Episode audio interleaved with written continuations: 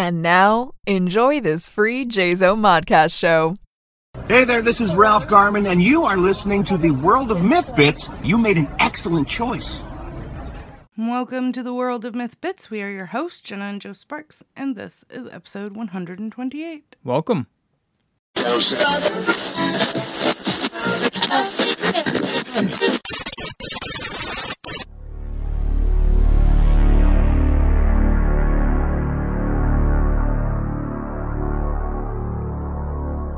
The World of Myth Bits.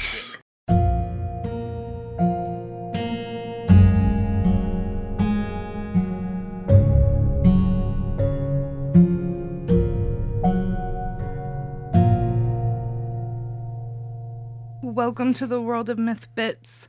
I kind of want to take a split second to jump in and announce, I guess, that this is not the review episode yet. Um, we will have the review episode next week. Uh, there are some circumstances that just kind of weren't letting that happen right away. Uh, if you listened last week, you know that I had talked about getting a bone marrow biopsy, and I had that done this week. The joys of it were that I did not know that we were doing it not on my back, where I'd had it done once before many, many years ago and kind of knew what to expect. Uh, but having it done on my chest. And I'm sure there are people who have experienced a bone marrow biopsy and, and know exactly what I'm talking about. But for those of you who don't, it's it's the scene in Pulp Fiction where they jam the needle, the adrenaline into Mia's heart uh, after her overdose, and that is exactly what it felt like. It felt like being crushed alive, and it was horrible. Well, it's crazy because when he plunged the needle in, and he actually unscrewed the top and pulled the needle out through the top, and then and then put the little uh, little syringe on top of that, right? Because originally I thought he was just gonna like hook a tube up to it and be like, okay, I guess that's where it's gonna come through. Like you gotta suck, suck around. But he slowly syringed it up. Yeah, was like, and "Oh, you- boy. feel it being sucked out of you. Like I felt it from my like the V of my neck and like up those muscles. Like you, it feels like like everything in your neck and chest is getting pulled out through that syringe. It was very interesting, very painful. Um, but and and comparatively, like the one in in the back of the pelvis, like that I'd done before, like it was bad, but everybody compared it to like getting a, an epidural. Like everybody who like was trying to give me advice at the time because I was really young and scared. They're like, it's like an epidural when you're, you know, giving birth and blah blah blah. And um, I don't know because I've never had an epidural, but it wasn't that bad. The worst part for me was that like I could f- like hear the bone. I could hear the bone like shift as the needle went into it. This time I did not hear it. I just felt it. Could you imagine like if a vampire actually needed to get to the bone marrow instead of just the blood? That would probably like really put off the romanticism behind that. Oh, hands blood. down. There is nothing sexy about getting that bone marrow pulled. Yeah. You would you would definitely not. Yeah. Yeah, but you took it like a warrior. Well, I tried. I couldn't see what was happening, which kind of drove me nuts. And like, cause I, I like to know what's happening, but I tried. So ultimately, at the end of the day, I have been working. I have been like nonstop going for the past month, month and a half. It's just been constant. And I think after the biopsy, I was so ready to just jump back into working that, like, my body and my mind were just like, calm down. It's okay. And for the first time, like, I needed to rest. Um, this is, you know, I think just on the emotional level of going through this, this fun do I have cancer uh, journey again. You know, like and luckily, like my workload has has been able to kind of present itself in a way that like I can obsess over that instead of what's going on with me physically.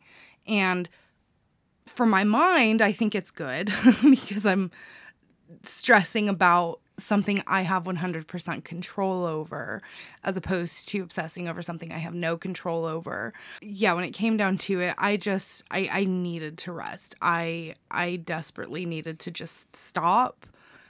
I mean, I still worked on some stuff, but I just I had to like like just stop and sit down and relax. You know, in addition to the biopsy back on last Sunday, I found a lump on my breast, and that did not bode well.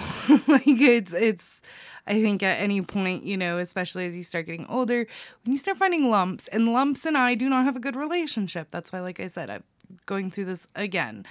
But a lump in the breast, first time. But I don't think I ever stripped faster than when the oncologist was like, all right, well, let me check it out. Rip my little bra off. And I was like, all right. Um, and yeah, he cleared it. It's, it's, benign, nothing to be concerned about. So that like really trumped a lot of negative things, even because it happened right before the biopsy. So like I kind of had that little cloud to float on to carry me through. Like, okay, at least it's not, you know, a malicious lump in my boob like that. I'm I'm happy with that. Yeah, so it's just kind of been Jenna needs to slow down for for a minute and I have slowed down. I kind of took the weekend to just um I don't want to say reset, just kind of quiet, you know, myself um watched more Westworld with my nephew. He wanted to watch Jackass last night, so we watched some Jackass, which was a horrible mistake. The show or the movies? The movie. Oh, we watched yeah. Jackass 3. Nice. Um, and it was a horrible, horrible mistake because my chest, like, it's weird. The pain, like, it's not that bad, but it's radiated. So it's like down lower in my sternum and then in my shoulders, except when I laugh. Then I feel it right in the center of my chest. So I sat there and watched Jackass with an ice pack necklace, and that made it bearable. so it was just nice. It was nice just to kind of laugh and relax and um, not you know, obsess over things I have to do, as opposed to today where I'm really trying to kind of stop myself from obsessing because I work.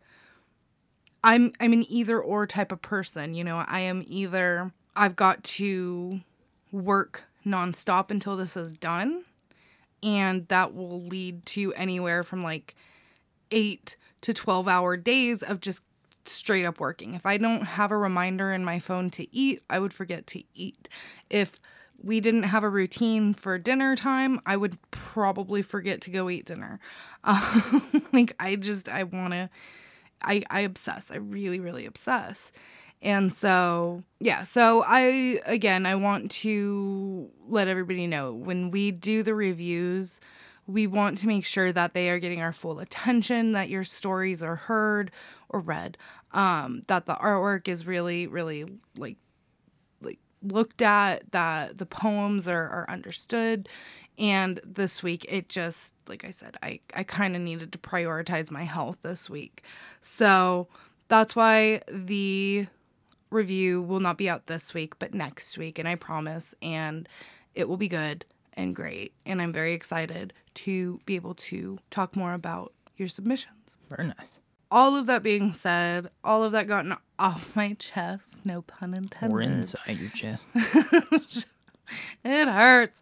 Uh, it doesn't hurt that bad today. So we do have some housekeeping. There is some interesting conversations to be had with this week's housekeeping. First and foremost, regarding Scare Fair, there have been conversations of American Zombie, a Rob Zombie tribute band, to be present, and that would make me very happy because uh, yesterday I was actually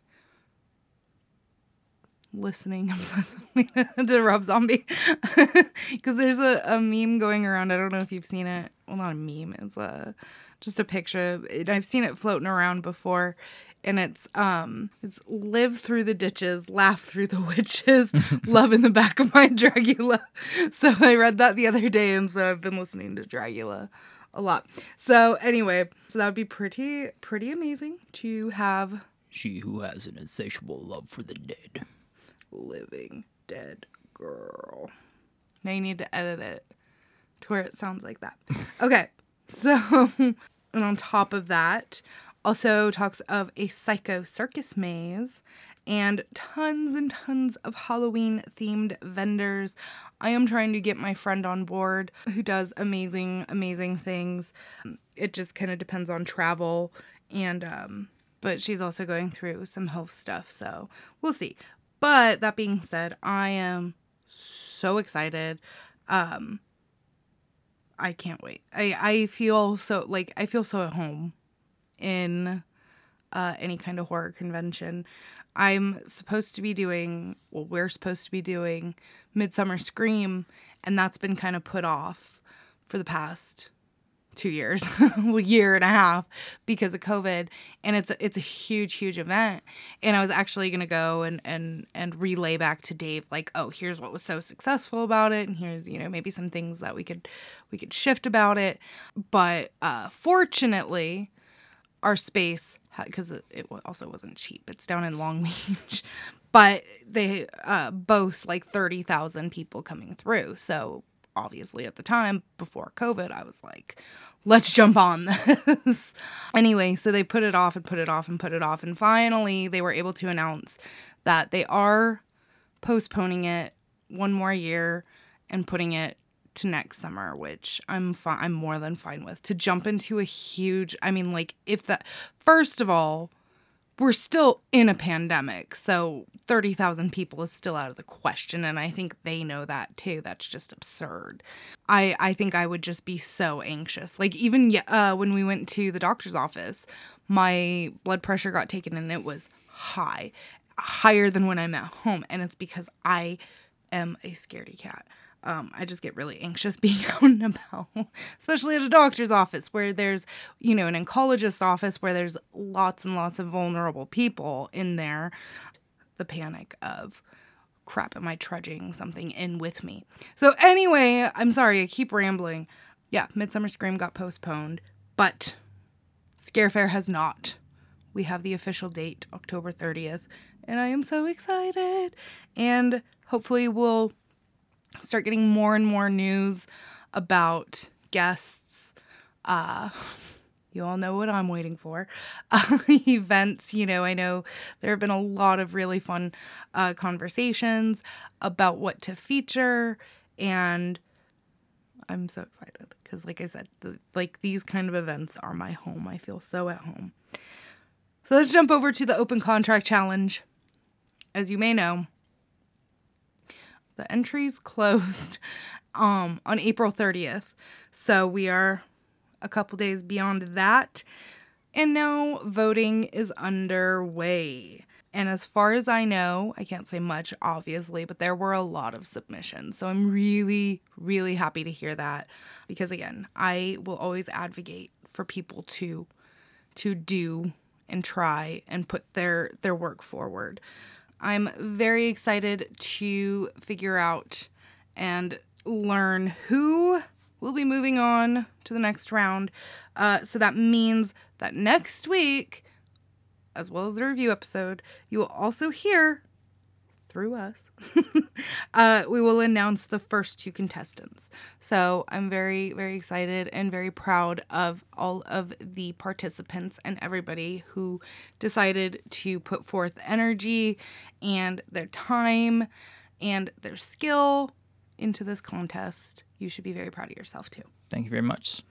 So, moving forward to what I've been engulfing my life in the past month The Missing Unicorn in the Land of the Zombie Fairies. Uh, the book will be coming out this month. I have been, like, you've seen me, you've been watching me. Tell me what it's like to have been watching the love of your life, your wife, working her little patootie off on this book. Just another day. Just another day.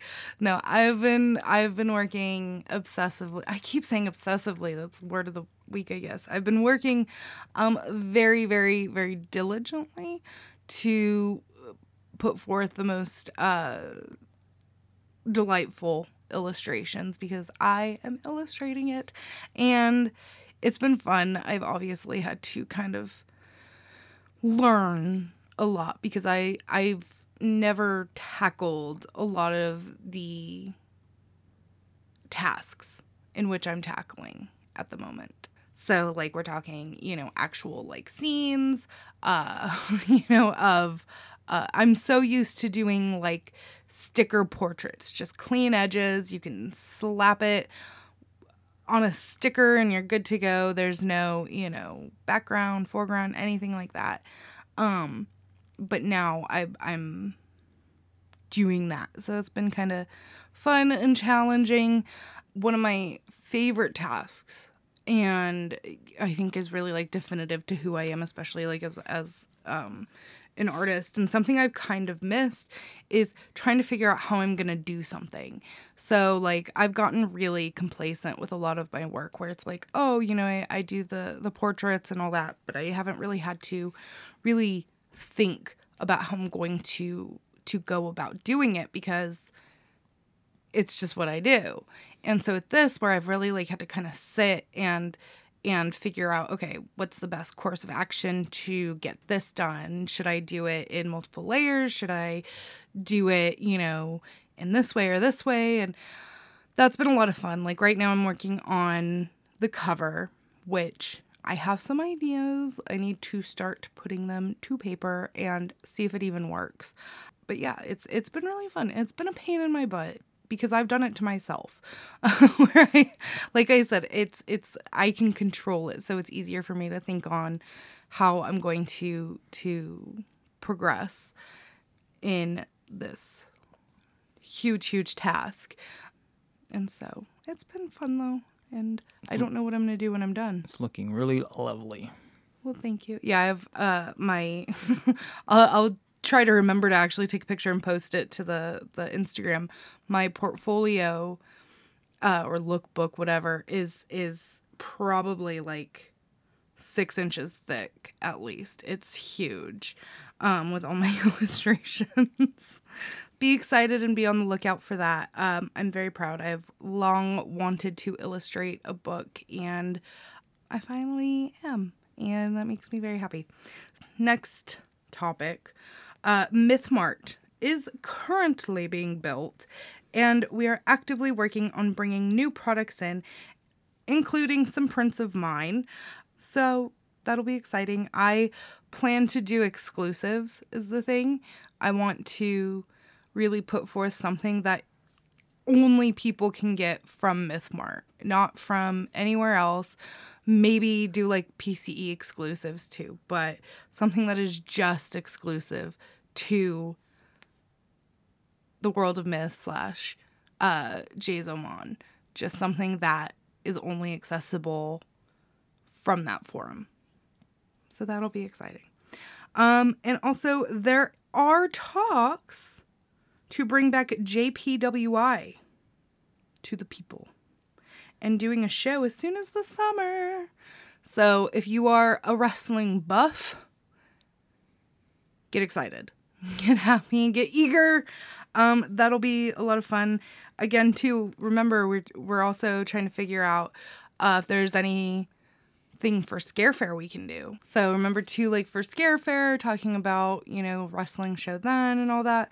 Um, so constantly evolving news, and I think that will be quite a delight and something that is desperately needed. I think everybody is very eager for um, distractions after the last year and so long that we've had to not have outings or things like that. Just got to remember to do them safely. People, on a completely opposite note, do not forget to read and vote for your favorite contributor at The World of Myth. That is pretty much it for housekeeping. Speaking of that band, the uh, was it Rob Zombie? Rob Yeah, Zombie Rob tribute. American Zombie. Nice. You know that one band from Riverside, mm-hmm. uh, Hoity Toity? Yeah. that'd be pretty dope. Yeah, you know, uh, what was their single?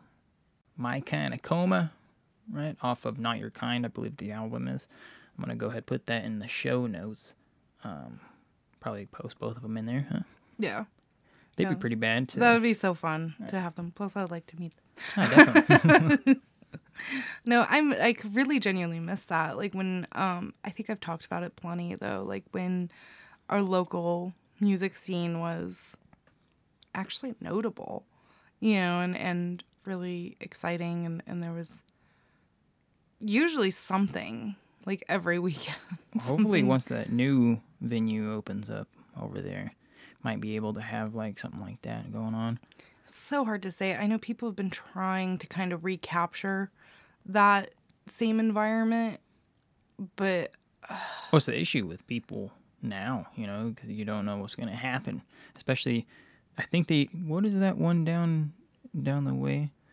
It's um, uh, whiskey, whiskey Oh, barrel, something Whiskey like that. Barrel. Even an, even an incident happened over there, and it's like that's not even technically a venue, but Yeah. they had somebody there performing, and somebody got the wrong idea. That's odd. Yeah, it seems like anytime I sh- probably shouldn't be we shouldn't be talking about this when we're like, yeah, get this band to play up here. but uh no, it seemed like that was kind of the biggest issue. Anytime we had a, a venue, there was always something horrible that happened. You know, we had the Fly Theater that burned down. We had Reflections that burned down. we had uh oh, what else? Karma. Karma there was a killing, a stabbing. That's a church now, It's a it? church now. And then there's the Ponderosa. I don't think anything happened at the Ponderosa. The Ponderosa is a really cool venue because if you, we live in the desert and the Ponderosa is on a hilltop. It's now actually the Hilltop Tavern. But at the time, it was the Ponderosa, Carmen's Ponderosa. Um, and it was a restaurant and all this. Well, when you walk outside, it's just overlooking the whole town and it's so pretty. It was a really cool venue. Um, they even did like a Halloween thing there one year. That was really cool. Um, that venue was really fun and easy. It was easy because it was like they, you know, like wasn't tight parking or anything like that. That was before your time. That was before you got here. Yeah. Point is, it would be really something to have the music scene kind of amp up a little bit more around here, or just to get some some great performers at Scare Fair. Absolutely. Yeah, I know. Like even with uh, like my nephew with his his age range, there's one location, but uh, he's told me some things. A lot of a lot of skinheads and stuff. So just don't want to don't want anything to do with that. Oh dear. Oh dear. I think it was probably about a month ago. Was- Well, it was before then. We were kind of toying around with um, this idea of to make the some of the submissions into the magazine into more so an audio experience, right? Um, so we actually made one. It's not exactly on par of what I was thinking of 100% No. because this is one of the originals. Yeah, This this, is was just a quick test run, I believe. We were we were just kind of playing with it. Right. So you're kind of just playing with it. Um, but you had recalled the story about uh, Manson and your pops and um, what was that guy's name? Uh, The driver? Yeah, Steve. Steve. Um, and how they had met and, and they were in high school together and everything like that. So we had we had read against the story and then I had composed against this story. And just to replay it as a refresher, it goes a little something like this. The year was 1969. On the eastern side of the country, music fans were gearing up for one of the world's most iconic multi day festivals.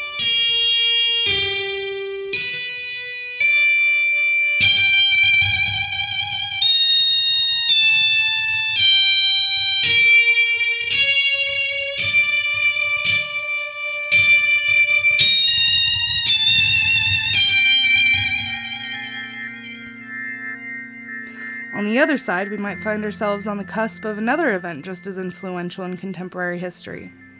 And where we might find ourselves in particular is in Southern California, in the city of El Monte, where a newly graduated boy from Arroyo High School waits a night of, well, Not debauchery or trouble, but something just shy of investigative purposes.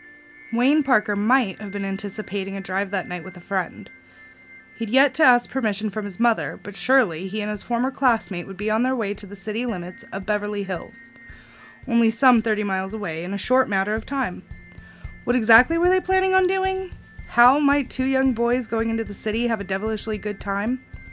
Perhaps they might take in a show at a famed concert venue or head to a spot on the Sunset Strip, only now beginning to harness its rock and roll legacy, where they might find themselves in the company of enigmatic peers. Wayne did, after all, look a few years his senior, as opposed to his friend, who, although towering in stature, looked still quite like a freshman. But no, much to our surprise, the boys weren't going on a jaunty ride in search of a wild night, but rather to potentially sell some audio equipment.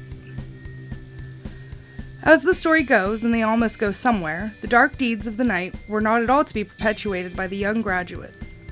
Instead, a group of four fanatics, we could call them, would devour the night, wreaking havoc in ways no one could have anticipated. And at the utterance of a very short phrase, this story will trigger the familiarity of that ghost that lurks in the corner of your childhood bedroom or the monster that waits for its feast under your bed. 10050 Cielo Drive. Driving through the famed hills of Los Angeles, where silver screen stars dwelled in the quietness of the city, under the purple and orange glow between the peaks of their stylized roofs and the plethora of stars, the daunting street spiraled dangerously, skinny and winding and curving. And anyone who's driven those roads knows to proceed with caution through those treacherous, lavish lands. But the area was not unfamiliar to quite a few people that night. In approximation to what we've come to understand today, we know definitively of nine people that safely made it through those perilous curling hills. How many more might have taken up the invitation that night? Nearly 10 or nearly 11, and even more morosely, nearly 12. If you've ever been to Southern California in the budding months of August, you know it can be sweltering. So, to set the stage, it was that hot August night in Beverly Hills where Linda Kasabian, Patricia Krenwinkel, Tex Watson, and Susan Atkins climbed a fence and entered the world of the rich and famous. Could they hear the thrumming of records playing in the house? The laughter and giggles of its inhabitants? It was not the fancy party at the house that caused the venturers to startle, but a pair of headlights that bled into the darkness, sinking down the driveway in their leave and headlights, as we might be able to imagine, would do well enough to startle anyone sneaking around the blackness of midnight. And as records show, it was Tex Watson who leapt from the bushes that gave himself and his three comrades cover, screaming at the blinding lights Halt! If you've followed this tale so far, you might already know this tragic, woven story that hangs over our heads. And so, indeed, you already know that the boy behind the headlights was sliced at in the containment of his father's 66 Nash ambassador. And there's a good chance you know the boy pled for his life as he guarded himself from the blade. The violence of the gruesome slashes caused tendons to split and a wristwatch to be flung to the backseat of the vehicle. But unsatisfied with his attack with the blade, Tex produced his firing weapon and shot the youth not once, or even twice, but three times. It was Linda Kasabian who crawled over the body of the young boy and claimed the wallet that contained the evidence of his identity. And now you might put two and two together, for that vehicle with the young, now slain driver had been leaving the property's guest house. And in that guest house, where William Garretson lived, the young boy had been aiming to sell some audio equipment. And you might also know that Steven Parent was the first to die that night. Because shortly after Tex, in his wretchedness, had taken Steve's short life, the group of four headed up the drive, pushing Steve's car with them, and entered the house to deliver their ruin on the guests of that house, including heavily pregnant actress Sharon Tate. And all this in the name of Charles Manson. But what you do not know, try as we might to track the steps of Steve Parent, it was he who had arrived at the front door to retrieve Wayne Parker to go with him to Beverly Hills. But Wayne's mother had interjected, for reasons unclear, and denounced her son to traverse the mileage from their home to 10050 Cielo Drive. And so the rumor spread to the Parker lineage that Wayne's mother simply had a bad feeling about that night.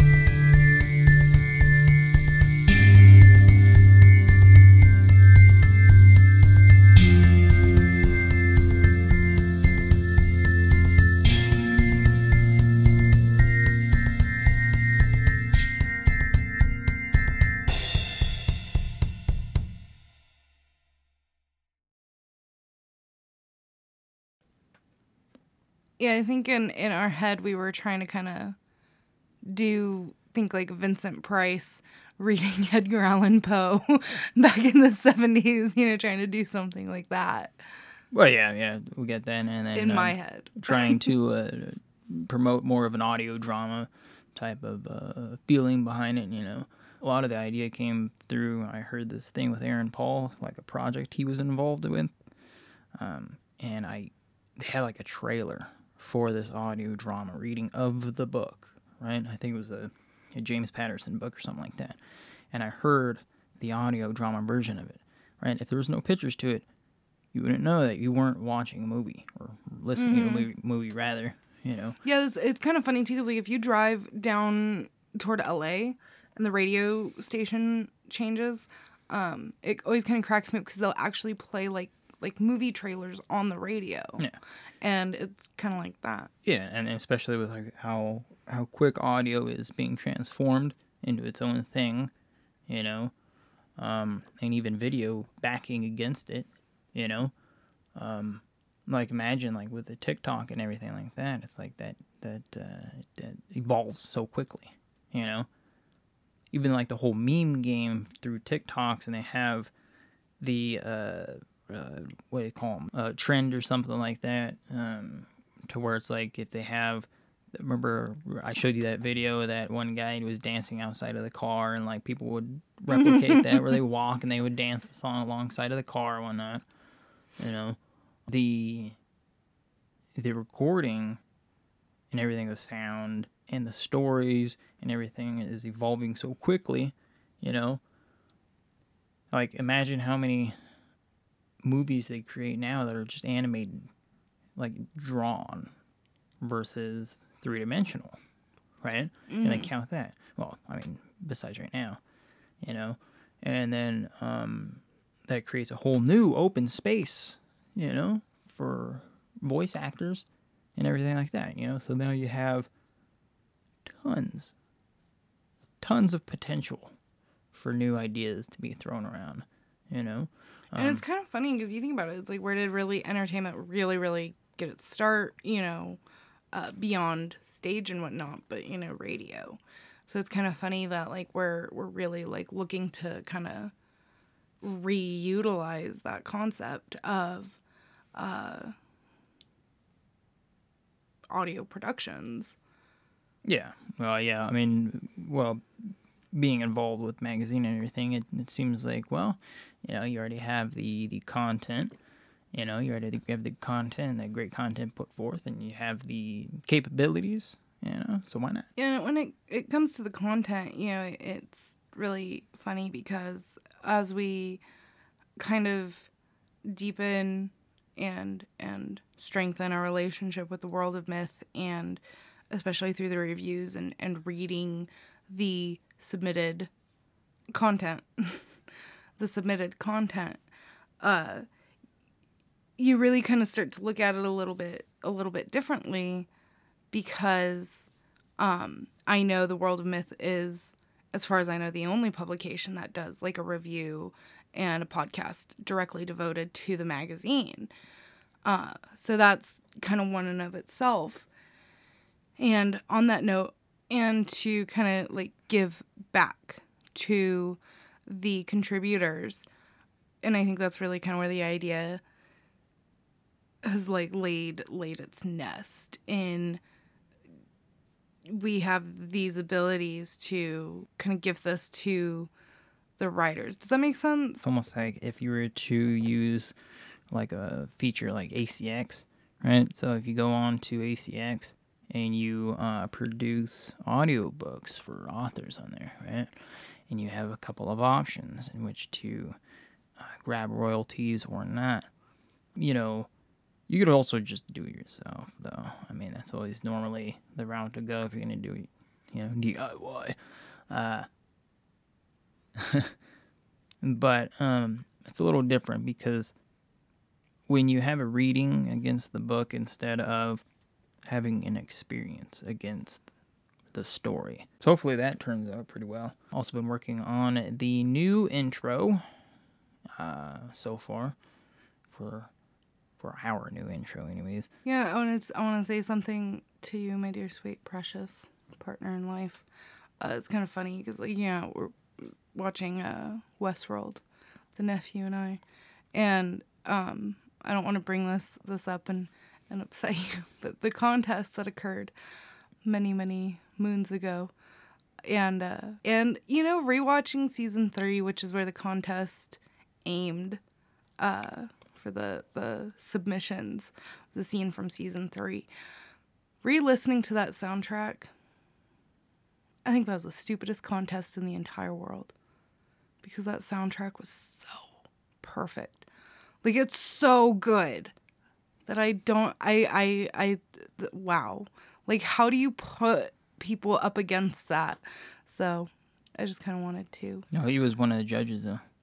I said Ramin? Ramin. He was one of the judges. Um, and I, I can understand why they picked that particular scene because it essentially had a beginning, middle, and end. Yeah, You know, the so- genre. I know yeah. that's the episode we're we're coming up on Yeah, tonight. We'll exactly. watching it. They could have they could have chose any other any other you know scene to. I think it would be actually Imagine if they had done the fight scene with Wicked Game. What I think would have been really interesting is if they actually chose a scene that had no score behind it at all, Yeah, right?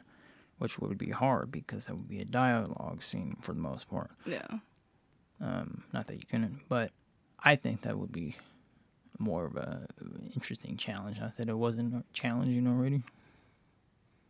Point is, I just wanted to gush and tell you that I'm very proud of Ramin. where you've come from, where you're going musically, and all that. So Oh, thank you. that was the point of that. that and I feel very like like uh rewarded when when the nephew as he's watching he's like, "Oh my gosh, this music is so good." And I'm like, "Yes, it is." like it's just rewarding cuz I'm like that that um acknowledgement that I'm right, you know, which everybody loves. Tell him he trained under a master. I don't think the teenager would grasp it. Pirate, just a Pirates of the Caribbean. No, I tr- I try to I try to Or was that uh, was that part two of uh, Pirates Caribbean? I don't think he actually wrote the main one. yeah, his uh dead man's chest. He did he do the Second Dark one. Knight? I think he did the Dark Knight and True Romance. Yeah, that one's a great one. Dope. I had the whole I had the whole soundtrack for True Romance. All right, I am going to go put some ice on my chest because it really hurts. Um, and in the meantime, you can find us on theworldofmyth.com on Facebook and Twitter at the World of Myth Bits podcast and the World of Myth magazine and on Instagram at the World of Myth Bits. I will try to remember to post that picture because I realize we have not been very active on Instagram and that is my fault. I will do better. Thanks for listening. Until next time.